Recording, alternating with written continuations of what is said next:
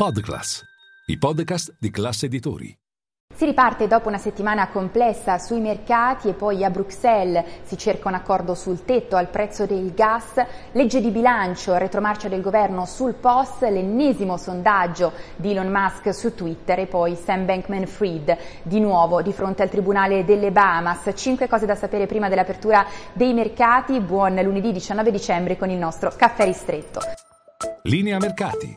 In anteprima, con la redazione di Class CNBC, le notizie che muovono le borse internazionali. Uno, partiamo dalle borse in Europa che si preparano ad un avvio sulla parità stando ai futures. Attenzione poi soprattutto al rendimento del nostro decennale, riparte da quota 4,3%. Pensate che solo pochi giorni fa, prima dell'appuntamento con la BCE, era al 3,8%. Nell'arco di una sola settimana il rendimento è salito di 50 punti base. Si riparte oggi dopo una settimana negativa sia per l'Europa che per Wall Street. Wall Street pronta per il momento a chiudere il primo dicembre negativo dal 2018. C'è chi però chi spera nella seconda metà del mese tradizionalmente molto positiva per i mercati, staremo a vedere. E poi due, oggi a Bruxelles, nuova riunione straordinaria dei ministri dell'energia dei paesi dell'Unione, l'obiettivo è trovare un accordo sul tetto al prezzo del gas, secondo l'ultima bozza in circolazione, il livello potrebbe essere fissato ai 188 euro al megawattora, dunque inferiore rispetto ai 275 proposti dalla Commissione europea. Resta Restano però da convincere al momento tra gli altri Germania,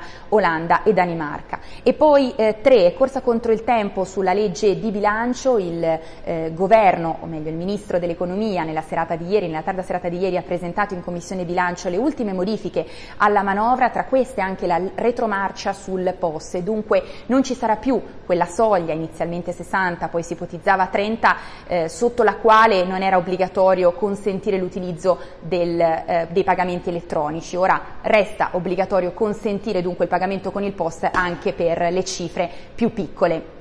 Intanto dicevamo è corsa contro il tempo anche perché il testo è atteso in aula tra martedì e mercoledì, deve essere votato entro venerdì per stare nei tempi. E poi quattro, veniamo all'ennesimo sondaggio lanciato da Elon Musk su Twitter, questa volta sul suo futuro. Ha chiesto infatti agli utenti di Twitter di votare se lo vogliono ancora in carica come CEO del social o meno.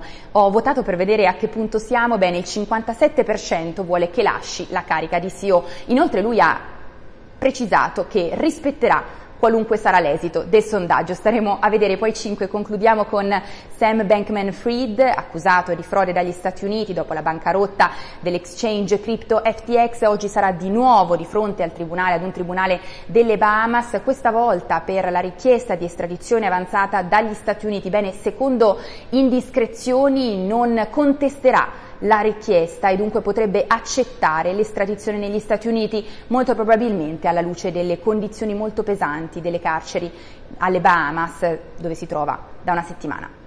È tutto, io vi aspetto in diretta, caffè affari con tutte le notizie.